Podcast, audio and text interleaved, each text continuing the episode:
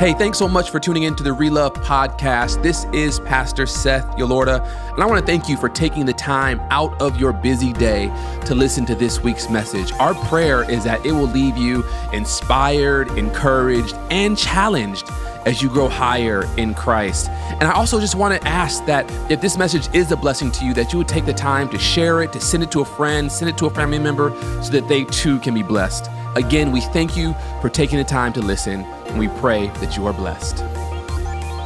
Relove Church family and community, thank you so much for just tuning in. And I want to welcome you to worship this morning. And while, even though we're still sheltering in place, I know that no matter where you're watching this from, whether you're at home or you're in your car, or maybe going on a walk and you have your, your, your, air, your earphones on, that God will speak to you. And that's our prayer that God would speak to you, that He would encourage you, that He would draw you a little bit closer to Him, that this word would both convict you and challenge you in your own spiritual walk. And so I just want to thank you for taking the time and for leaning in and for engaging. And I would ask that you would just simply share this message with someone else. Even right now, you can take the link and you can copy it to your text message and send a text or send an email or call a friend and let them know what you're doing and invite them to participate with you in this worship service.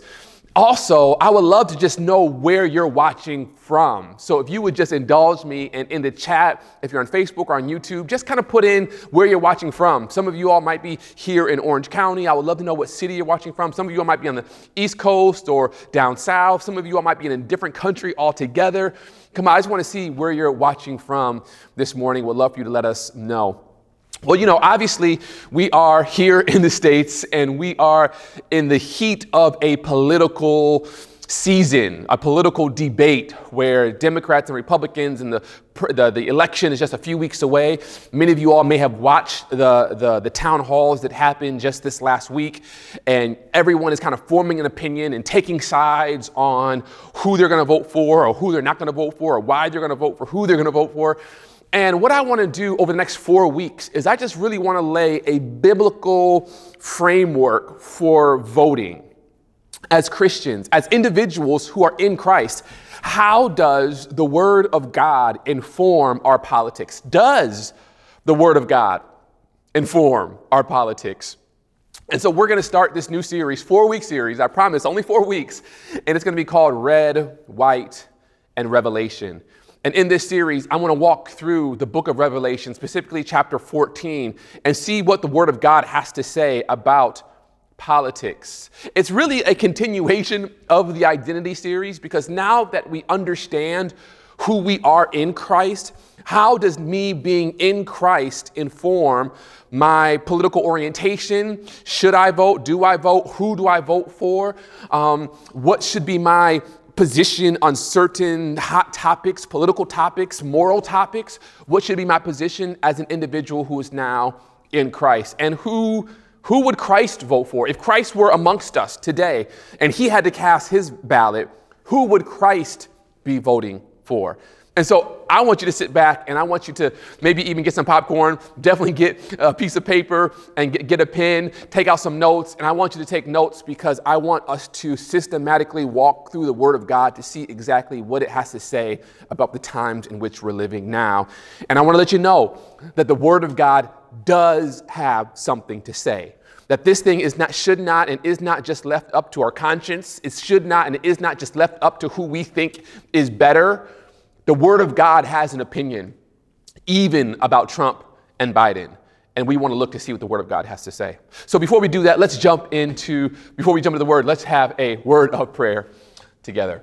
Father, I just thank you that your Word tells us in Psalms 119, verse 105, I believe, that thy Word is a lamp unto our feet and a light unto our path.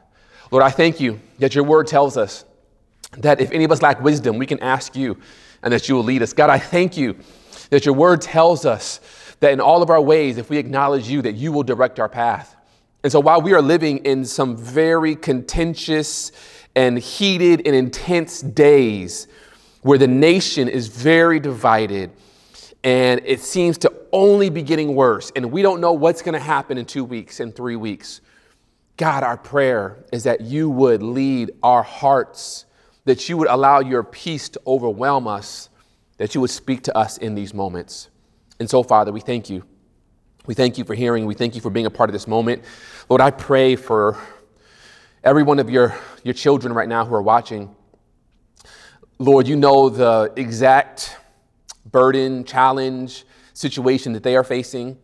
Some have loved ones that are battling health complications. Some, even now, are battling health complications. Others are looking for jobs and kind of at the end of their rope financially. Others have pressing legal issues that, are, that, that they're facing and they're not sure what to do and they're not sure what the future holds. And there's a lot of anxiety about that. God, there's still others who are concerned about their children, they're concerned about their spouses. God, our prayer is that you would just be a bridge over troubled water, that you would be a refuge that we can run into, that we would not fear nor be afraid, and that we would know that you are still holding this world, as crazy as it is, in the palm of your hand. And so, Lord, this is our prayer. Give us now, grant us now your peace, and we thank you for it. In Jesus' name, amen. Amen.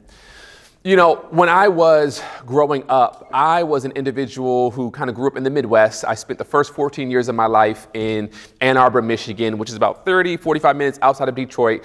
All of my mom's family was in Detroit, so we would go to Detroit every other weekend to visit my grandmother, to visit my aunts and uncles. We, I lived with my, my three sisters in Ann Arbor. My dad's family was from Pittsburgh, Pennsylvania, which is about four or five hours away. And so once a year, a couple times a year, we would drive that five hours to Pennsylvania, spend some time with my dad's family.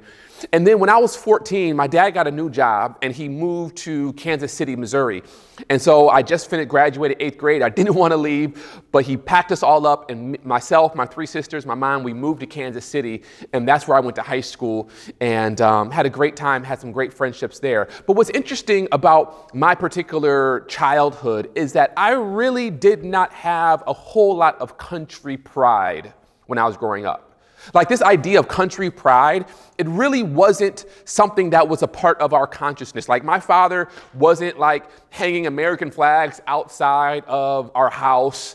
You know, I mean, yes, we celebrated the 4th of July more for the fireworks than for the Independence Day, right? More for the hot dogs than for what it actually represented. We Christmas was always a big time at our house, but country pride, you know, pro America, it really, it really wasn't a part of my experience through my first really 18 years of, of living. Now, I can tell you that we were pro the Pittsburgh Steelers, which is an NFL football team. Like we were pro the Detroit Pistons, which was a basketball team. So we had a lot of pride as it was related to sports, but we didn't have much pride as it related to the country. And it wasn't like we were anti American by any stretch of the imagination, it, it, just wasn't a part of our experience until I went to college.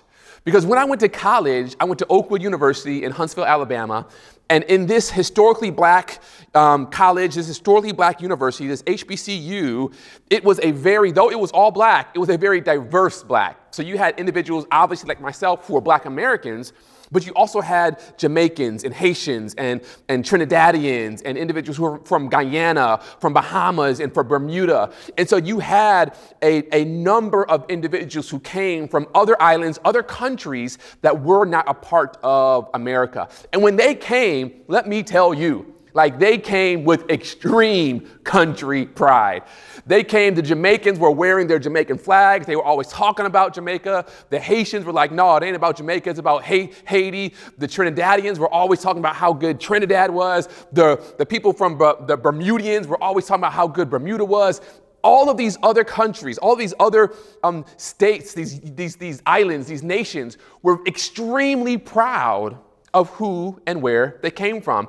And they let everyone else know who was from America how proud they were. So much so that I remember thinking to myself, as I would have conversations with my friends who were from these other places, I would think to myself, well, if you love your country that much, like, why not just go back? Like, like that was my thought process. Like, if it's so good there and you're so proud of where you're from, why are you here? Like, just go back. And it was at Oakwood that I started to really have a consciousness about country pride and being proud of America. But I didn't really, it didn't really sit with me, and I didn't really articulate it until I went abroad to other countries. When I would go to Jamaica to visit, or when I would go to London to preach, or when I would go to Africa to do mission work. and the people would ask me, Where are you from? I would always answer this question with two words I'm from the States. The States. And as soon as I said the States, everyone was like, Oh, yes, yes, you're American, you're American, you're from North America. And it was like I began to experience how proud I was of my country when I was not in my country.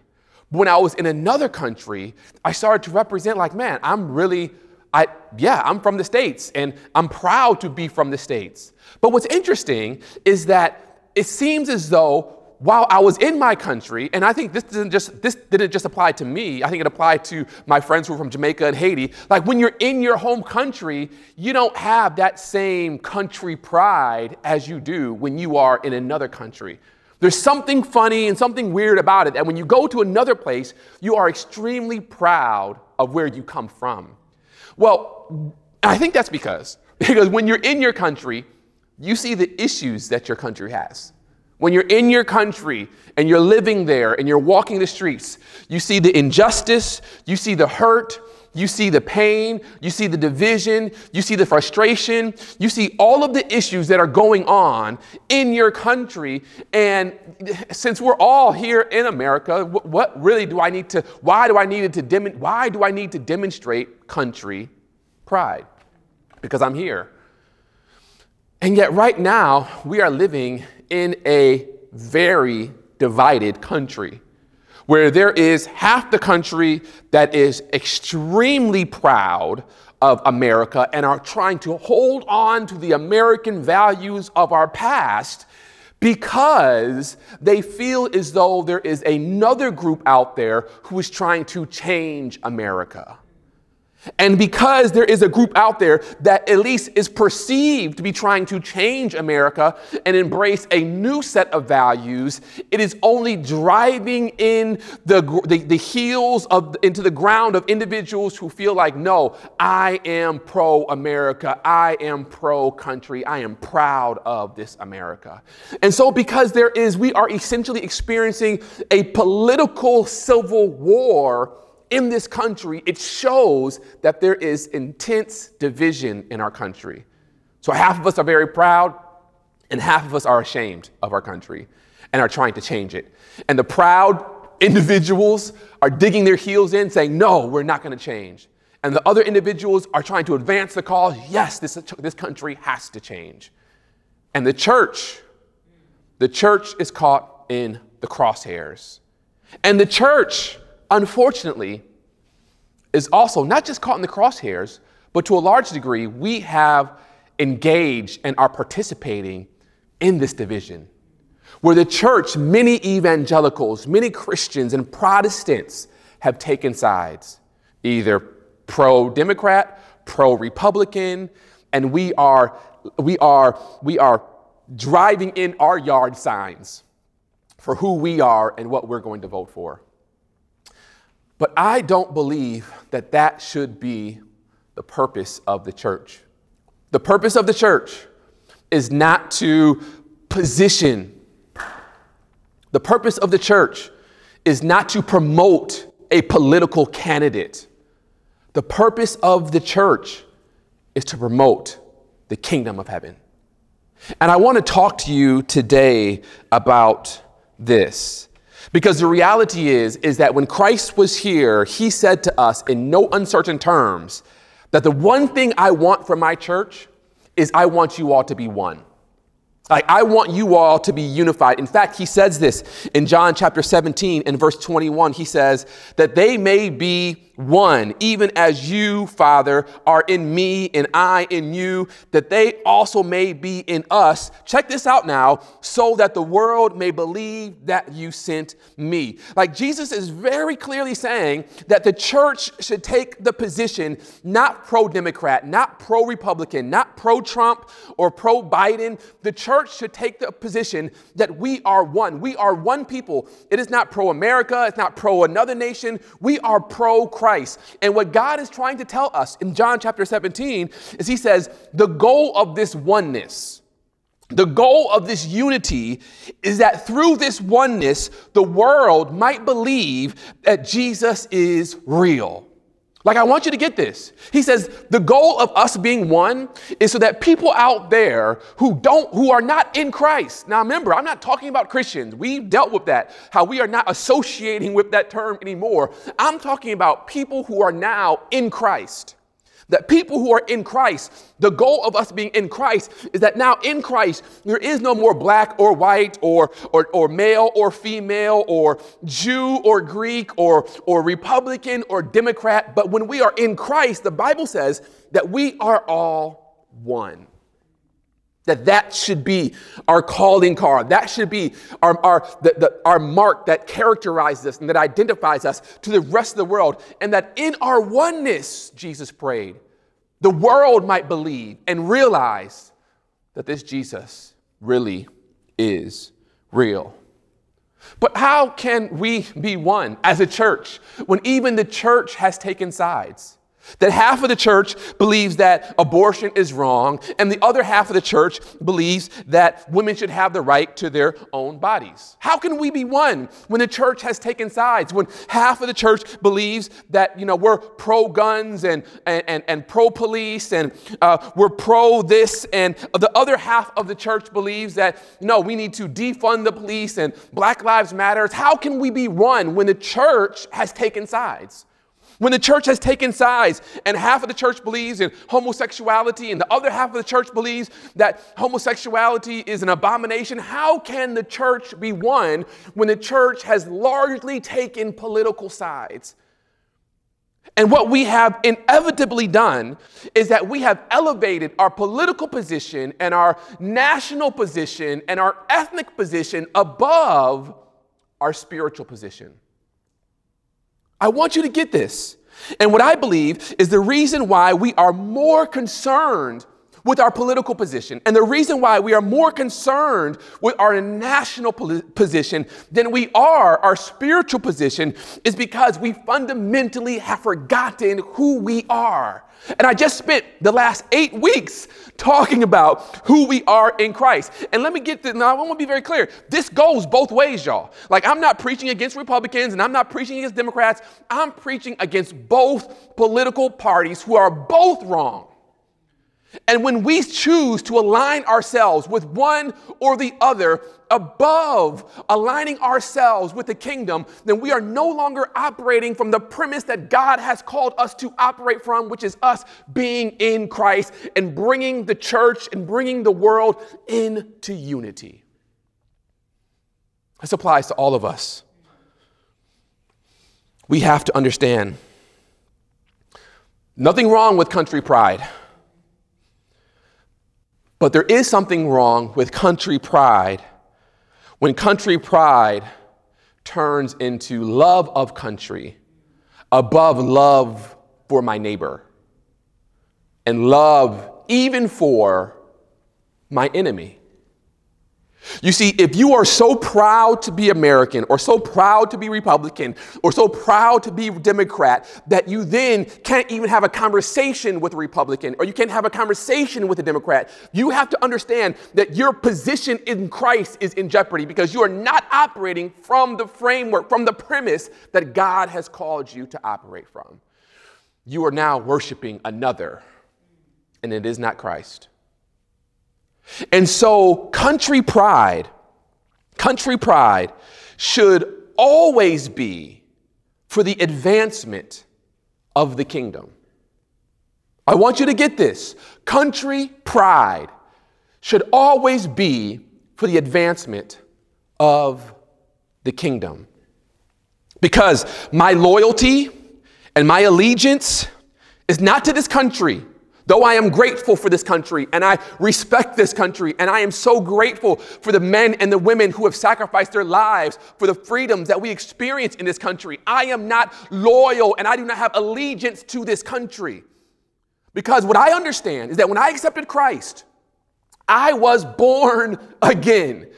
And literally, what that means is that now I have a different citizenship that my citizenship is no longer American. My citizenship is now, I belong to another country, a heavenly country. I belong to the kingdom of heaven. And my loyalty and my allegiance is to that kingdom and to accomplishing that kingdom's agenda on earth. That's why the Father prayed. That's why Jesus prayed, Our Father, which art in heaven, hallowed be thy name. Thy kingdom come, thy will be done on earth as it is in heaven.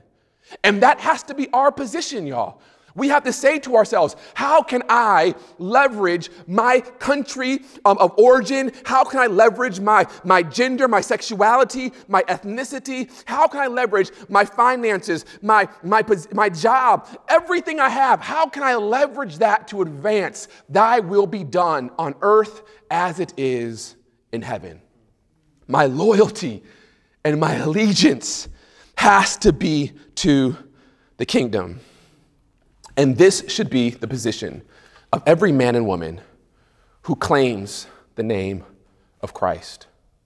Yes, great, be grateful, and yes, be appreciative, and yes, honor the lives of those who died to give you the position that you have. But understand that Christ died to give you a new position. And that supersedes any other loyalty that I have. That's what it means to be born again.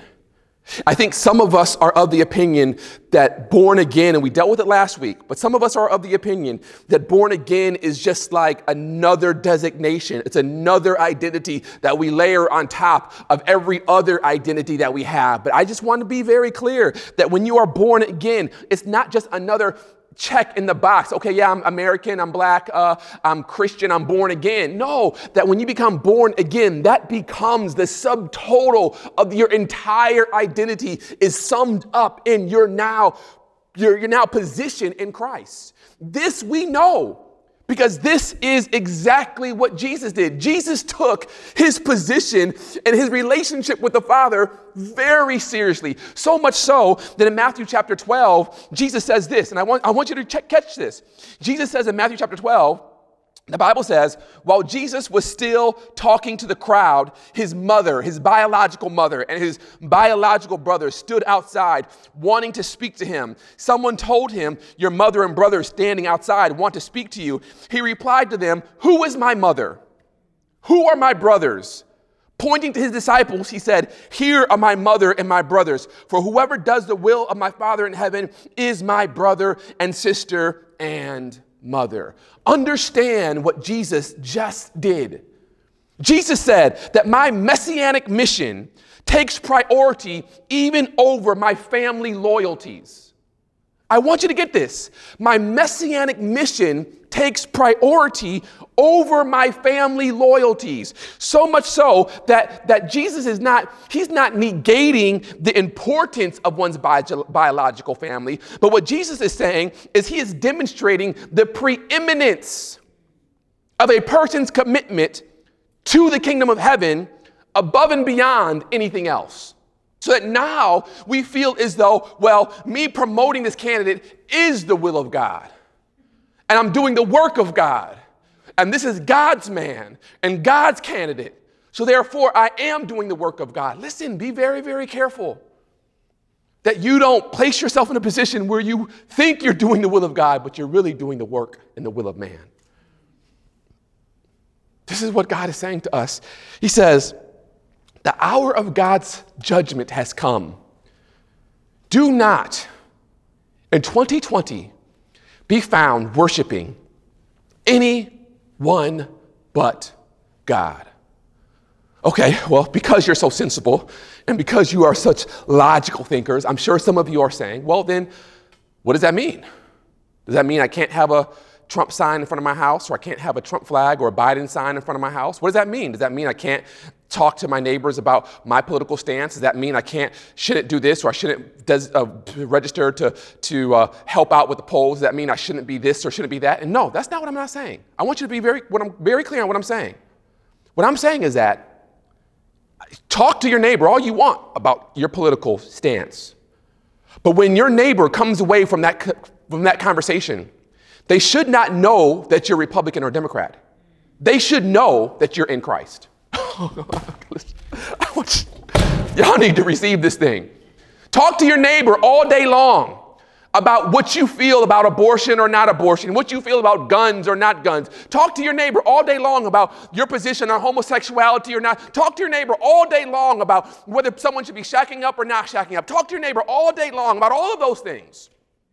But when the conversation is over, they should leave with the impression that this person is in Christ and that this person is more concerned about advancing the kingdom of heaven than they are about whoever is in the White House.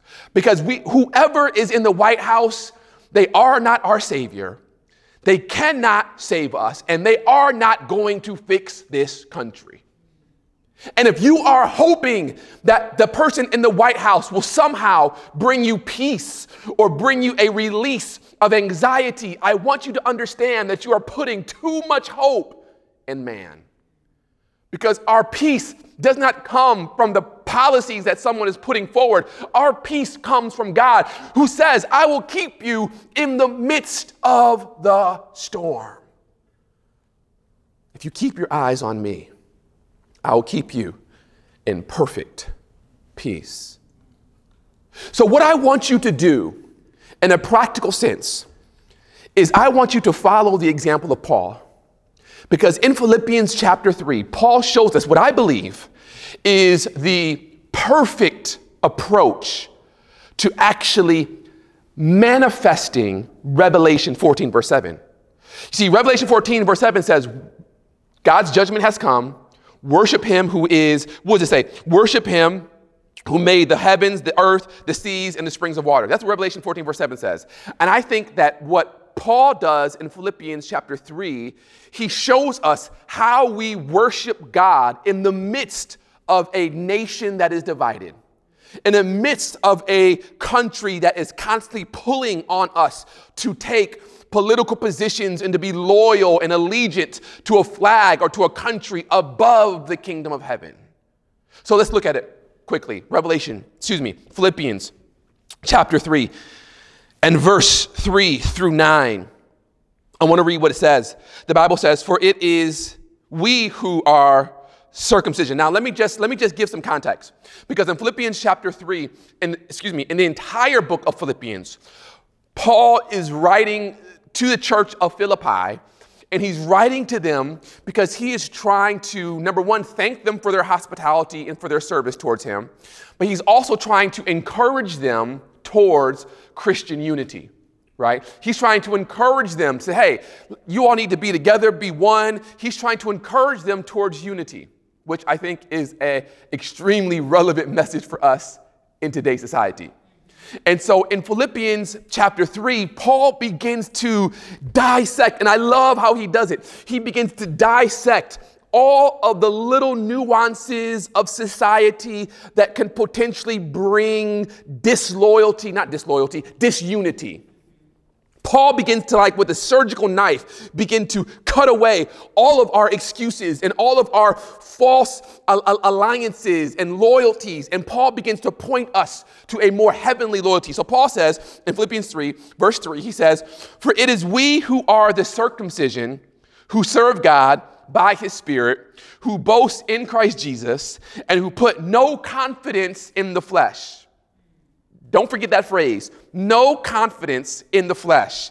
Verse 4 Though I myself have reason for such confidence, if someone else thinks they have a reason to put confidence in the flesh, I have the more. So Paul says, Listen, I have every reason to put confidence in my flesh. And then he gives he begins to give us the reasons. He says, verse 5, I was circumcised when I was eight days, eight days old. I am a pure-blooded citizen of Israel and a member of the tribe of Benjamin. I am a real Hebrew, he says.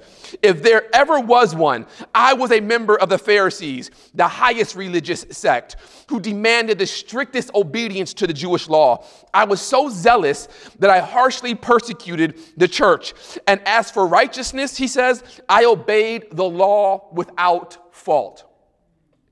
I once thought these things were valuable, but now I consider them worthless because of what Christ has done. Understand what Paul just did. Paul just gave his resume.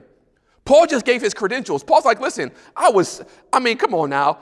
I, I had no control over it, but guess what? I was circumcised on the eighth day right? Even from my birth, I was born into this thing. I am more pure blooded, a more pure blooded Israelite, a Hebrew than any of y'all out there.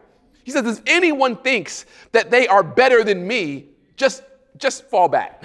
like, like, I, I got you. I, I can handle this. Paul's like, I had all of these things going for me.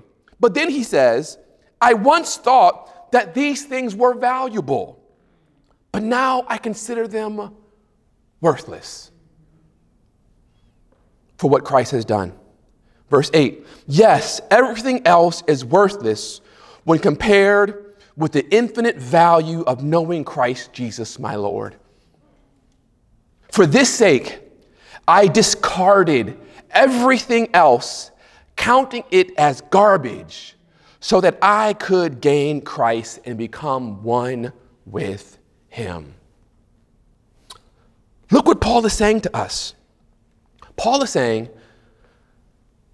my heritage, my childhood, my upbringing, my education, uh, my, my, my ancestry, all of it placed me in a position of, of superiority above everyone else. But Paul says, I take all those things that gave me this platform and it's garbage. I used to value it, but now it means nothing.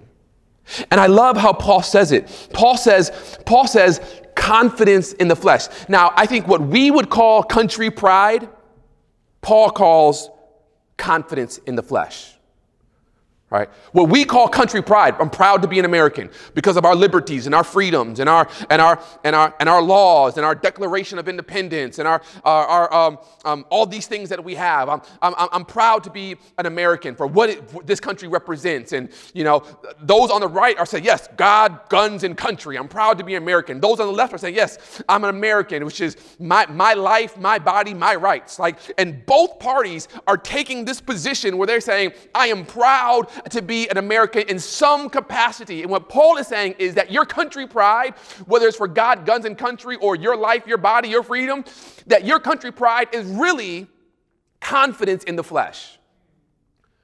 And Paul says, don't put confidence in your flesh, in your upbringing, in your heritage, in your position, in your guns, in your orientation, in your, in your political position. Paul says all of that means nothing.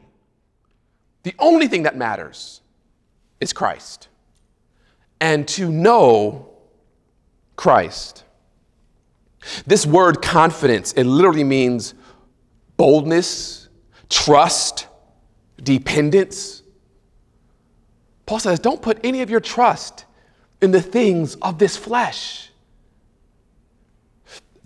Whether it's police and police unions, whether it's Black Lives Matter, whether it is, whether it is Democrats or Republicans or Antifa or Proud Boys, Paul says, do not put any confidence in the flesh. The only thing that matters is are you in Christ? He says, I count all of those things, which in the past gave me an, an advantage, which gave me a position above and beyond others. Paul says, I count all those things garbage so that I might be one in Christ. That's why I say that when you encounter your neighbor, you telling your neighbor and arguing about to your neighbor about your position is really garbage. You're discussing garbage with your neighbor. And your neighbor is leaving not knowing who Christ is and not knowing who the kingdom of heaven is and what they stand for. Your neighbor is leaving feeling like more of the same and you just had a conversation about trash. When you're talking about guns versus abortion versus sexuality versus this thing issue or that issue or that policy or this policy, you're talking about trash. Paul says none of that matters. What matters is are you advancing the kingdom of heaven? You're either in Christ or you're in this world. So, don't care if you're a Democrat, don't care if you're Republican, don't even care if you're independent. What matters is are you in Christ? That's what matters. And this is why our nation is so divided because Christians have elevated their political position above their spiritual position. God is not for Americans. God is not for Mexicans. God is not for Asians. God is not for Indonesians or Pacific Islanders. God is for people. All people. For God so loved the world. Doesn't matter what nation you're from, what country you're from, God is for all people. So the question is how am I leveraging, how am I utilizing the freedoms that I have in this country to advance the kingdom of heaven? How am I leveraging the fact that I'm a black American, or that you are a white American, or that you may be an Asian American, or uh, that you are a Mexican American, or that you are a Pacific Islander American? How are you leveraging that identity, your ethnicity, your, your, your country of origin? How are, you, how are you leveraging that to move the mission of Christ forward? That is our position. For Paul says, I once thought these things were valuable. I once thought being a black American was valuable. I once thought being a white American was valuable. I once thought that being a Mexican American was valuable. But now I consider them worthless because of what Christ has done. Yes, everything else is worthless when compared to the infinite value of knowing Christ Jesus, my Lord. So the question is hour of God's judgment has come, Revelation 14 7. Worship him who made the heavens, the earth, the seas, the fountains of water, the springs of water. Paul tells us in Philippians 3 how we should feel about all of our ethnic origin and heritage. That we should feel like, mm, I only use it it's only valuable to me as it helps me advance God's agenda on earth, right? Not your agenda, God's agenda baptized into your agenda. No, God's true agenda on earth, which is introducing people to Jesus Christ. If it doesn't help me do that, then it's worthless, Paul says. So, because of that, the question now is well, Pastor, okay, how do I vote? Should I even vote? Would Paul vote? Would Jesus vote? How do I vote? That is the million dollar question. Depending on who you listen to, some pastors will very clearly tell you, well, Republican. Why? Because we have to protect the unborn babies. We have to protect our civil rights, our country, our values. Other people are going to tell you, vote Democrat. Why? Because we need to pr- protect our liberties and our freedoms and a woman's right to her body, and we must protect um, our, our, our choice, our sexual choices, and we have to protect our freedoms in that regard. The question is, what does God say? Who is right? Let me just tell you, neither of them are right. The thing I do when I think about voting is I want to know what are the principles found in the Word of God that will inform my vote. And the primary principle that I use that informs my orientation on political um, choices and government officials is Micah 6, verse 8. And Micah 6, verse 8 says this He has shown you, O man, what is good, and what does the Lord require of you? To act justly to love mercy, and to walk humbly with your God. For me, that is my criteria when I go into that ballot box to act justly, to love mercy, and to walk humbly with our God. You see, if you are truly a kingdom citizen, then when you go into the ballot box, you cannot vote for the candidate that is going to promote your self interest. If you are a kingdom citizen, then you must follow the example of Christ.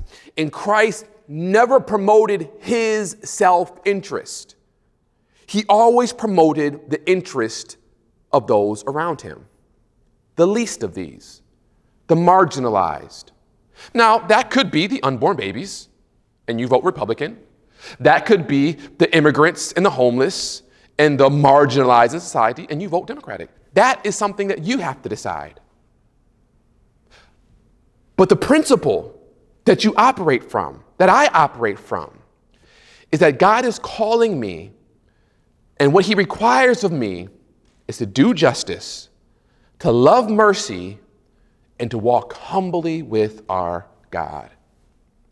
And so, how that manifests in your voting and how that manifests in my voting, we have to be led individually based off of that principle.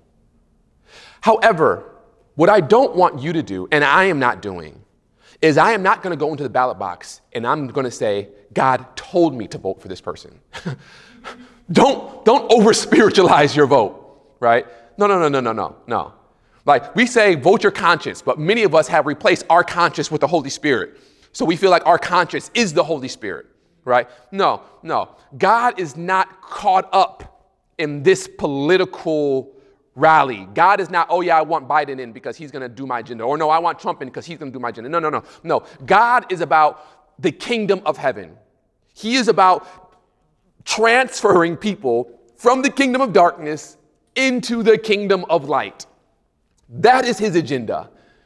So, personally, Jesus stepping into the ballot box, I believe that Jesus would vote for that person who is going to advance the kingdom of heaven. And so I don't know if Jesus will vote for any of them. Let's just be honest. Because both of them are wrong. And Jesus is not caught up in our political debates. He is not caught up in our mess down here. He is saying, listen, I don't belong here. In fact, when Jesus, I think it's in John chapter 4, when the disciples came to Jesus and he was talking to the woman at the well, and the disciple said, Jesus, what are you doing? You know, aren't you hungry? Why are you talking to this woman? Jesus says, listen, I'm here for another reason. I'm not caught up between can I talk to a Samaritan woman? Can I not talk to a Samaritan woman? That's not why I'm here. I'm here to advance the kingdom of heaven. So when you go into the ballot box, you need to vote for that person that you believe will allow you the best opportunity to advance the kingdom of heaven's agenda on earth. Whether that's Donald Trump, whether that's Biden, whether that's an independent, you can even write my name in there if you want to. Whoever you think is going to help advance the kingdom of God's agenda on earth. And it's not even so much advancing because it's not advancing as in, oh, this person is going to do a better job. Because at the end of the day, we recognize that all of this that we're talking about, this world here, that all of this is a mess. It's really not so much about advancing as much as it is who's going to create the environment that will allow me the opportunity to still tell my neighbor about Jesus Christ. That is the only thing that's important at the end of the day. It's not about my issues. It's not about how much money I can make or how much how many taxes I can not pay or how many taxes I should pay. It's not about should it be socialism or capitalism. At the end of the day, it's about how do we advance God's agenda on earth. And we know very clearly what his agenda is. For he tells us in Luke chapter 4, last text, he tells us, The Spirit of the Lord is upon me, because he has anointed me to proclaim good news to the poor. He has sent me to proclaim for freedom for the prisoners, recovery of sight to the blind, to set the oppressed free. And I've talked about this at length at this church that when Christ comes again, he's only asking us six questions. And one of them is not who did you vote for? He wants to know what did you do for the naked? What did you do for the stranger? What did you do for the poor? What did you do for the sick? What did you do for the person who was in prison? What did you do for those individuals that everyone else forgot about? He's not asking us who we voted for. He's asking us, what did you do for people that didn't have what you have? Did you leverage your blackness, your whiteness, your Hispanicness, your Asianness to advance my kingdom? And that is my appeal to you today that you would become so kingdom centered that in your mind, you would not be as caught up in what's happening in this political world, and you would recognize that this world, this world is a mess, and that my allegiance is to the kingdom of heaven. Yeah, I'm gonna vote. Yeah, I'm gonna participate. Yeah, I'm gonna weigh in. But at the end of the day, what I want my neighbor to hear is not my political opinion. What I want my neighbor to hear is my position in Christ. It's tough. And I may have created more questions than answers for you today. But that's the reality in which we live in. Because many of us are caught between these two citizenships. And what I want you to do is to plant your flag for the kingdom of heaven. So that everything you say and everything you do and everything that how you live is for the kingdom of heaven. Let me pray for you. Father in heaven, I thank you. This is tough, tough, tough, tough stuff here. But yet you have simplified it for us in your word. You have told us listen, at the end of the day, it doesn't matter who's in the White House. At the end of the day, the question is is Christ on the throne of our hearts? And are we embracing the mission of God, which is to let people know that Jesus loves them and he's coming back for them? So, Father, my prayer is for your people. My prayer is that you would encourage and strengthen and direct your people so that we might know, oh God, that you are in control and that our allegiance and loyalty would be to you and to you alone. It's our prayer in Jesus' name. Amen. Family, friends, Relove community. So I just want to be very clear and I want to challenge you to understand that our oneness as a people, as a church, as a community is not found when I can convince someone of my political position. That's not where the oneness is. Paul very clearly tells us our oneness is found when we are willing to lay aside our nationalism, our orientation, our position, and we recognize the only thing that matters is us being in Christ. That is where our oneness is found. And in order for us to get there, I want to challenge you over the next two and a half weeks until November 3rd, the election. I would just challenge you to turn down the news and to turn up the Word of God.